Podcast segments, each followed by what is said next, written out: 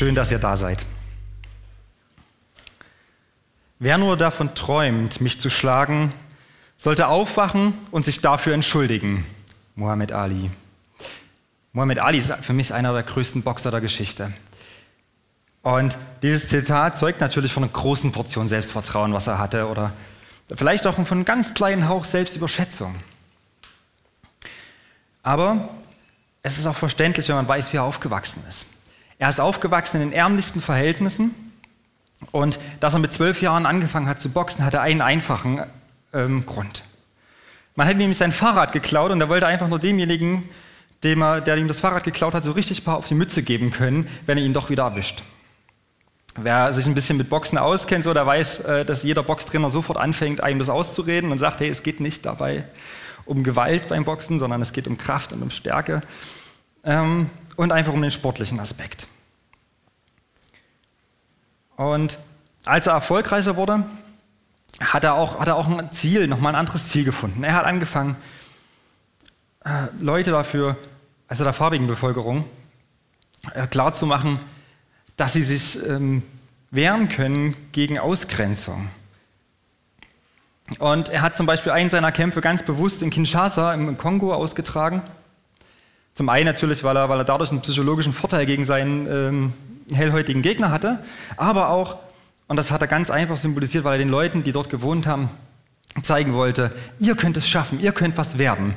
Und deswegen ist er zum Beispiel, wenn er Lauftraining gemacht hat, immer ganz bewusst durch die Slums gelaufen.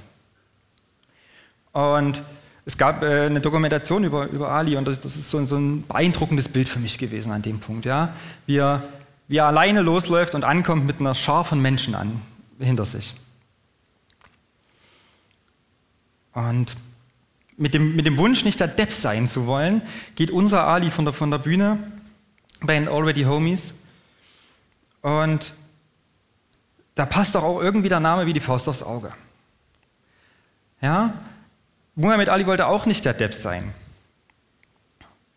Und ich hoffe, dass jetzt die anderen Already Homies beim nächsten Mal nicht mit dem blauen Auge davonkommen oder auf die Bühne kommen, sondern dass er es eben nicht mit Gewalt löst, sondern dass sie einen Weg finden. Und was wir gesehen haben, gerade auf der Bühne, zeigt auch, unsere Lieblings-WG ist total unterschiedlich. Und vor allem, wenn man genau hinguckt. Ja, Jonathan, der Fromme, der einen Urlaub mit seiner Familie verbringt, wünscht sich doch eigentlich ein bisschen mehr Party, ein bisschen mehr Action. Und Dominik, der Macho-Sportler, der das hat, der wünscht sich eben eine Beziehung, so ein bisschen Rückzugsraum, Zweisamkeit. Anouk, die Alternative der Gruppe, die vegan kocht und eigentlich für das Dauer-WG-Leben prädestiniert ist, ja, sie ist sozusagen diejenige, die sich mit ihrem Freund eine Wohnung kaufen will und dort einen Rückzugsraum schaffen möchte. Und Ali, er ist derjenige, der sich meistens für seine Freunde interessiert und das Gefühl hat, kaum Anerkennung zu kriegen. Der Depp für alle zu sein. Und die 4 schaffen das auch nicht, sich das irgendwie untereinander zu sagen, sondern sie denken sich das ganz oft bloß. So, sie verbringen also eine Menge Zeit miteinander. Sie wohnen zusammen und passen doch irgendwie nicht so wirklich zusammen. Unsere Lieblings-WG wirkt also, oder ist wahrscheinlich zusammengewürfelt, wie jede WG so ein bisschen entstanden ist. Mal zieht jemand aus, mal zieht jemand ein und so weiter. Und das ist so dieses Zusammenwürfeln von Sachen. Ne? Also wer schon mal Kniffel gespielt hat, der kennt das. Man hat mal ein paar gute Runden, die laufen ganz gut, man schreibt auf, am Ende kommt da doch ein schlechtes Ergebnis raus. Hatte ich letzte Woche, wir haben Kniffel gespielt in der JG und ich habe gedacht, so wow, die Runden laufen richtig gut, ja, am Ende bin ich mit der niedrigsten Punktzahl raus. Und so ist es manchmal. Und das erinnert mich auch ein bisschen noch an meine WG-Zeit in Dresden. Die WG-Mitbewohner damals haben wie folgt geworben für diese WG. Wir leben die perfekte Symbiose zwischen Einsamkeit und Harmonie. Dachte ich, klingt gut. Ne? Am Ende des Jahres habe ich festgestellt, es hieß einfach nur, wir wohnen teilweise auch 3 Wochen zusammen in der Wohnung und kriegen gar nicht mit, dass der andere überhaupt da ist. Und jetzt stellt euch mal vor, ihr habt so eine Truppe, so eine zusammengewürfelte Truppe wie so eine WG, ne? Und wollt mit dieser Truppe die Welt verändern. Ihr habt diesen großen Traum, die Welt zu verändern. Eigentlich, das kann nur schief gehen, oder? So eine total zusammengewürfelte Truppe mit unseren Already Homies die Welt verändern. Und die Bibel zeigt uns, dass es klappen kann. Jesus hat Hat mit einer Truppe angefangen, die so ähnlich zusammengewürfelt war. In Lukas 6, die Verse 12 bis 16, die Berufung der 12 auf den Berg. Es begab sich aber zu der Zeit, dass er auf einen Berg ging, um zu beten. Und er blieb über Nacht im Gebet zu Gott. Und als es Tag wurde, rief er seine Jünger und er wählte 12 von ihnen, die er auch Apostel nannte. Simon, den er auch Petrus nannte, und Andreas, seinen Bruder, Jakobus und Johannes, Philippus und Bartholomäus, Matthäus und Thomas, Jakobus, den Sohn des Alpheus, und Simon, den Zelot, Judas, den Sohn des Jakobus, und Judas Iskariot, der zum Verräter wurde. Das war das Team, mit dem Jesus nichts Geringeres vorhatte, als die Welt zu verändern. Das waren die 12, die vorne anstanden. Und er hat in einer Nacht darüber nachgedacht, ungefähr so eine Nacht, 8 Stunden, dass er genau dieses Team zusammenstellt. Diese 12, so wie sie waren. Und er hat eben nicht auf dem Berg gesessen und hat aus seiner Jüngerschar irgendwie Lose gezogen, so, sondern er hat mit Gott im Gebet das verbracht. Also man könnte eigentlich sagen, es waren ja 12, unsere Already Homies sind 4. Die 12 sind irgendwie wie unsere Already Homies mal 3. Nicht nur von der Anzahl her, auch vom Chaos her oder von der Differenz. Eine total unterschiedliche, eine total explosive Mischung. Und das sind eigentlich nicht die Gruppen, die die Welt verändern. Die Gruppen, die die Welt verändern, das sind die, die zusammenticken, die gleich ticken. Ja, beim Fußball, ich bin ein großer Fußballfan, würde man sagen, man muss den Pass blind spielen können und der Mitspieler muss ihn annehmen können, um ihn verwandeln zu können. Jeder, der irgendwann mal als Steppke Fußball gespielt hat, hat genau diesen Satz gehört. Du musst den Pass blind spielen können. Davon konnte Jesus bei seinen Aposteln gar nicht ausgehen. Ja, also der ganz krasse Unterschied ist Matthäus und Simon. Ein Zöllner und ein Zeloten. Zöllner waren damals der Abschaum der Gesellschaft. Sie zählten nichts, sie haben mit den Römern gemeinsame Sache gemacht, haben die Juden zusammen ausgebeutet. Wenn ein Mann eine Zollstelle pachtete, durfte sich die Frau sofort scheiden lassen. Das war für die Pharisäer okay dann. Zöllner hatten keinen Zugang zur Synagoge. Wer ganz nah bei Gott sein wollte, wollte nichts mit Zöllnern zu tun haben. Das ging gar nicht, ja? Zöllner waren quasi tot. Und dann Simon der Zelot, also quasi das Gegenteil. Die Zeloten waren eine der radikalsten Gruppen, die es gab. Die haben Römer umgebracht, die haben im Hinterhalt gelauert, sie wollten die Römer aus dem Land vertreiben. Die Zeloten haben 66 einen Aufstand angefangen, der 4 Jahre später dazu geführt hat, dass ganz Jerusalem niedergebrannt war und auch der Tempel zerstört war.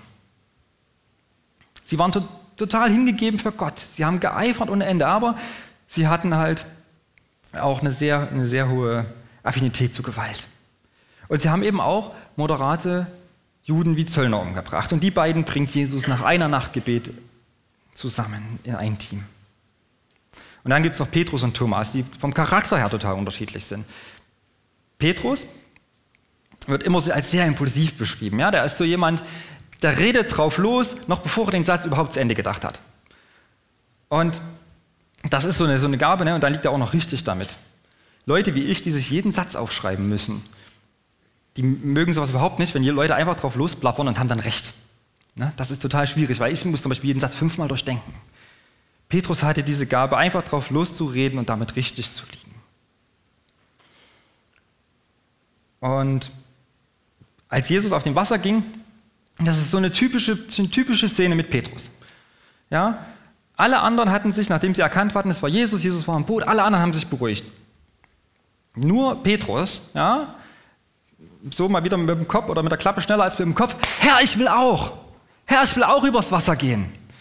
Jesus sagt, komm, mach. Ja? Komm, geh übers Wasser. Und als Petrus auf dem Wasser denkt, macht er das, was er immer macht, er fängt an nachzudenken, nachdem er den Satz gesprochen hat. So, das Ende kennt ihr, er wäre untergegangen, hätten ihn die anderen nicht gerettet. Kurz gesagt, Petrus ist mutig, intelligent, impulsiv. Aber der neigt auch furchtbar dazu einzuknicken. Die Verleugnung von Jesus ist ein plakatives Beispiel, aber auch im Galaterbrief musste ihnen Paulus noch mal ein bisschen aufzeigen, dass es so nicht geht, wie er arbeitet. Ja? Petrus hat, wenn er mit Heiden zusammen gegessen hat, dann war das für ihn okay, dann war das okay. Nur kam ein Jude dazu, dann hat er gesehen, dass er schnell weg konnte. Und wenn die Juden gesagt haben, und die Heiden so, und dann war auch derjenige, der das verleugnet hat. Das ist kein gutes Zeichen für einen Christen, der gerade ein Vorbild sein soll. Und der eine ganze Bewegung prägen soll. Und Paulus macht ihm das nochmal deutlich, dass er doch zu seiner Lehre stehen soll. Wir sind Mensch in Jesus. Und Thomas ist das komplette Gegenteil von Petrus. Ja, der ist ein totaler Skeptiker. Wenn ich nicht sehe, werde ich nicht glauben.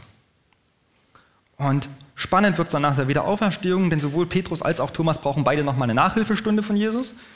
Er muss sie beide nochmal davon überzeugen, dass er es und dass er wirklich auferstanden ist. Ja, nach einer Nacht voller Gebet kommt so ein Wagnis raus. Also jeder Berater würde, glaube ich, sagen, hätte er noch einen Tag und eine Nacht drangehängt. Hätte er mal ein besseres Team berufen. Ne? Aber ich glaube, er hat bewusst diese 4 unter anderem in sein Team berufen. Bewusst diese 4. Denn er möchte, dass wir die größten Unterschiede überwinden, um gemeinsam die Welt zu verändern, um Potenziale zu ergänzen. Und wir sind immer, wir brauchen gar nicht so weit gucken, sondern wir versuchen das im Jugo-Team auch schon zu leben. Und unsere Gaben sind total verschieden im Jugo-Team. Klar, wir kämen hier zum Beispiel total gut ohne Lichttechnikerin aus. Ne, das würde etwa so aussehen, genau. Wir kämen auch mega gut ohne Ton aus. Das würde sich dann in etwa so anhören. Das würde ich auch noch irgendwie lösen können, indem ich einfach irgendwie in die Mitte von euch komme. Wir kommen theoretisch auch ohne Band aus. Ihr könntet das Wort Gottes auch so empfangen ohne Band und auch theoretisch das Essen braucht es nicht. Nach dem Gottesdienst.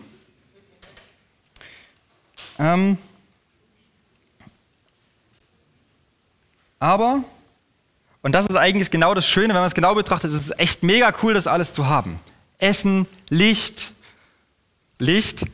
Ton, eine Band und was alles zu einem Jugo dazugehört. Wir ergänzen unsere Charaktere, unsere Potenziale und das hat Thilo so ein bisschen in den Worten, die er vorhin uns mitgegeben hat oder angedeutet hat. Wir lernen unsere Unterschiedlichkeit voneinander. Und auch manches Klischee musste ich überwinden. Ich bin ja auch schon ein paar Jahre dabei, ne? Und ich musste auch mich selber vom Kopf her bewegen. Und ich musste so manches Klischee einfach wirklich entsorgen. Denn viele Leute aus dem Jugo-Team, für die ist Platz in meinem Herzen geworden. Und zum Beispiel Luis, deswegen musste ich so feixen, weil das, als Thilo diese Worte vorhin nochmal gefragt hat, Luis ist so ein Typ. Ja? Also wir sind theologisch unterschiedlicher Auffassungen. Er hat ist das Wagnisbund eingegangen, ich war totaler Pazifist und Kriegsdienstverweigerer. Und wir sind auch politisch, glaube ich, nicht unbedingt 100% einer Meinung. So. Aber diese Unterschiedlichkeit, und er ist mir so ans Herz gewachsen, diese Unterschiedlichkeit haben wir so gut gemacht und wir haben so viel voneinander gelernt, ich habe ihn so schätzen gelernt und Luis zeigt mir gerade, dass er das auch getan hat im letzten Jahr, das ist super. Genau das ist ein Beispiel. Ja? In Unterschiedlichkeit wachsen und was Tolles hinbekommen. Und sich ergänzen heißt auch manchmal merken, dass man total unterschiedlich ist und das zu mögen, was andere unterschiedlich ist. Wer in einer Beziehung gelebt hat oder lebt, der weiß das. Und oftmals liebt man an seinem Partner das, was einen im Alltag total wahnsinnig macht. Ja? Aber in einer ruhigen Minute fängt man an, das total zu mögen. Und das sorgt für Zündstoff, das macht es schwierig, aber am Ende lässt es die Beziehung funktionieren. Und ich glaube, dass Gott uns in die Mischungen, in die er uns hineingesetzt hat, also egal ob Beziehungen, in unsere Hausgemeinden, in den Jugo, in den SBK oder was euch gerade so einfällt, dass er euch genau dort hingesetzt hat und dass er genau das so wollte, wo er euch hingesetzt hat. Und dort kann man seine Gaben einbringen, da kannst du deine Gaben einbringen, wo du gerade bist. Und du wirst dort ein Stück Veränderung der Welt sein. Egal, ob du voranstürmen willst, wie Petrus und Thomas hält dich auf. Ja? Du wirst deine Gaben dort einbringen können. Du bist genau richtig. Die Mischung in dieser Gruppe ist gewollt, egal ob es die größte Gurkentruppe der Welt ist oder die Weltmeistermannschaft. Diese Mannschaft wird funktionieren. Und auch ein sehr schönes, was wir auch aus der Berufung der Apostel lernen. Jesus hatte keine Superhelden, als er angefangen hat. Ja, Judas, der hatte ein deutliches Problem und Jesus wusste, dass Judas ihn verraten wird und er hat ihn trotzdem ins Team geholt. Und die vorherbestimmte Aufgabe von Judas war genauso wie von den anderen 11. Es war nicht, Jesus zu verraten, sondern ursprünglich sollte er einen der 11 Stämme Israels richten. Das war seine Aufgabe. So steht es in Matthäus 19, Vers 28. Und eben nach dieser Nachtgebet hat er sich bewusst entschieden für diese Menschen. Im Wissen, dass sie in der Gewissheit, dass sie vom Wissen und vom Charakter her noch nicht so weit sind, diese Welt zu verändern. Dass es total schwierig wird, mit denen das zu schaffen. Und auch im Laufe der Zeit, wo sie mit diesem miteinander verbracht haben, hat Jesus ihnen manchmal Sachen doppelt und dreifach erklären müssen. Er hat ihnen Wunder doppelt erklären müssen, weil sie es nicht gecheckt haben. Ja, aber er war ein geduldiger Lehrer. Das ist aber auch eigentlich genug Stoff für eine andere Predigt. Und jetzt kommt ein Satz, den kennen die Leute aus dem Jugo-Team ganz oft und ich finde ihn sehr schön. Denn er fasst das nochmal gut zusammen. Jesus beruft nicht die Begabten, er begabt die Berufenen. Ja, er sagt, ihr müsst nicht perfekt sein. Er hatte große Pläne mit Judas. Er hat ihm die Kasse 3- und 4-mal anvertraut, obwohl er wusste, dass er ein Dieb war. So steht es im Johannes-Evangelium, im 12. Kapitel. Judas ist ein krasses Beispiel, aber er macht eins deutlich. Keiner muss Komplexe haben, wenn er was nicht gut kann oder wenn er nicht perfekt ist.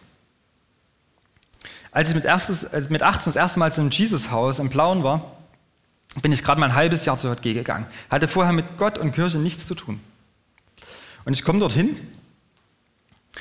Also ich wusste auch, ich treffe keinen Ton beim Singen. Ja? Und ich dachte so, wow, ey, die können echt alle viel besser singen und die kennen die Texte und den Rhythmus und ich summe mal ein bisschen mit.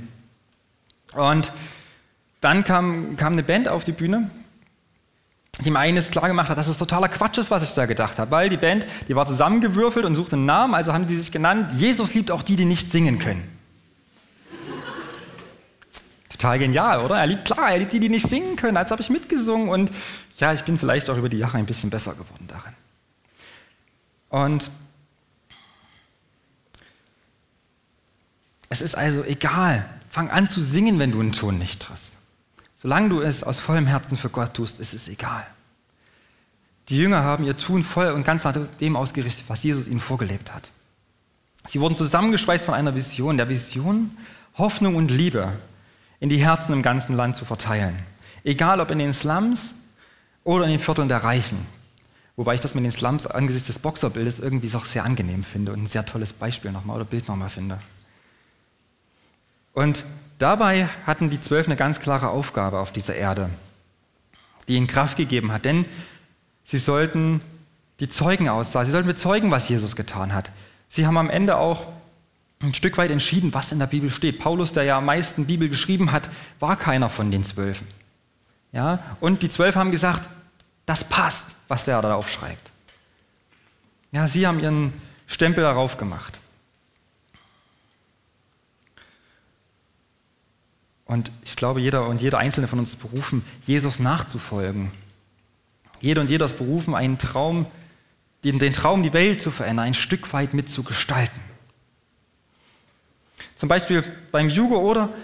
Wir haben im Team, momentan ist es eine Vision, ja, gemeinsam eine Jugendkirche in Plauen zu errichten, von der ich einen ganz klaren Traum habe, dass Jugendliche dort ihre Begabungen entwickeln, dass man im Gebäude vorbeiläuft, Musik hört und sich freut, dass dort was ist.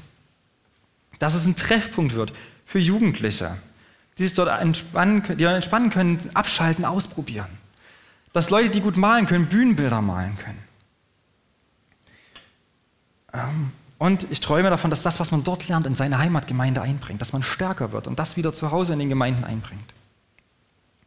Vor allem träume ich aber davon, dass dort in unserer Jugendkirche jeder sich wohlfühlt und keiner der Depp ist. Dass wir mit diesem Gefühl von sozialer Gerechtigkeit hinausgehen ins Vogtland oder in jede Ecke unserer Stadt und dort bauen an einer gemeinsamen wachsenden Zahl von Christinnen und Christen. Das kann unser gemeinsamer Auftrag sein, indem wir uns alle gegenseitig ergänzen. Ich glaube, ich knicke die Antenne um. Ja, tue ich. So, okay, an dem wir uns alle gegenseitig ergänzen. Und wenn ich mir angucke, wie unser Jugo-Team momentan zusammengebaut ist, ja, dann glaube ich, Berufung und Begabung funktioniert genau wie vor 2000 Jahren wie bei den Aposteln. Und du stellst Leute zusammen, die sich ergänzen, die zusammenwachsen und in ihrer Unterschiedlichkeit wachsen. Als ich meinen Realschulabschluss gemacht habe, habe ich nicht geglaubt, dass ich jemals Mitglied einer Kirche sein würde.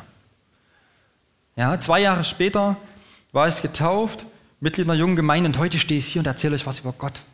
Das ist die Aufgabe. Und mancher, der mich kennengelernt hat und kennengelernt hätte gedacht, so, dass ich nie Teil hätte dieser Landeskirche werden sollen, dass es doch besser gewesen wäre, wenn ich das nicht geworden wäre. Aber Gott wollte es so und hat mich hergestellt. Und ich stelle euch mal vor, Jesus hätte Petrus, wäre nicht auf den Berg gegangen, hätte gebetet, sondern hätte Petrus gefragt, also der immer erst redet und dann plappert, dann denkt, sollen wir den Johannes aufnehmen? Und Petrus hätte sagen können, oh nö, nicht der. Ne, bitte nicht, der redet komisch, nee, nicht der. Das wäre schiefgegangen. Und Jesus hat eben genau deswegen nicht gefragt, was Petrus denkt. Er hat eine Nacht mit dem Vater gesprochen und am Ende der Nacht kam am Anfang seiner Mission die größte Gurkentruppe der Welt raus. Und und jetzt nehme ich es in Anführungszeichen, diese Gurkentruppe von damals war eben kein Zufall. Und so ist es auch kein Zufall, dass da, wo du gerade bist in der Gruppe, dass du dort bist. Und ich glaube, Jüngerschaft funktioniert eben genau damals wie heute. Zusammenwachsen, zusammen was erreichen. Und wenn du noch Zweifel hast, ob du Teil der Jugo-Gemeinde oder der Jugendkirche werden kannst, ob du Zweifel hast, wenn du singen kannst, oder ob du Zweifel hast, etwas für Gott nicht richtig oder gut zu machen, dann habe ich dir noch ein Video mitgebracht. Video ab.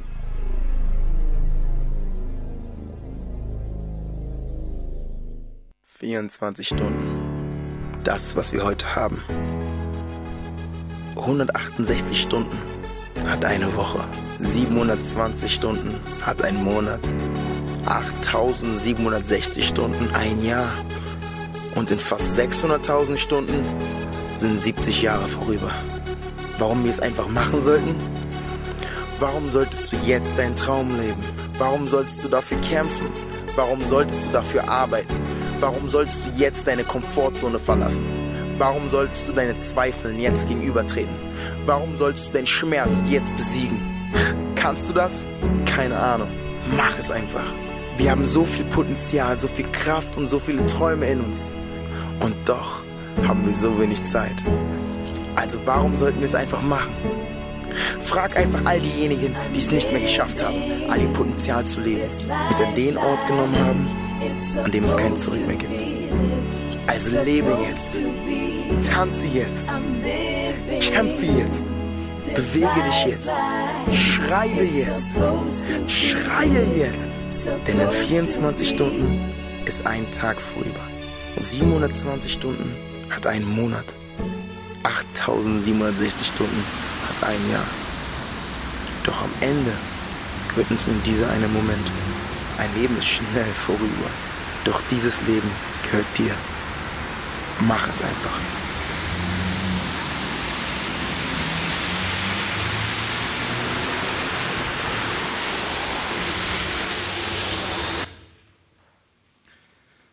Das waren unsere Already Homies doch schon einen ganz kleinen Ticken zu früh. Aber gut, hast du immer noch Zweifel? Nein, die musst du nicht haben. Dieses Leben gehört dir. Mach es einfach. Werde Teil vom Team. Amen.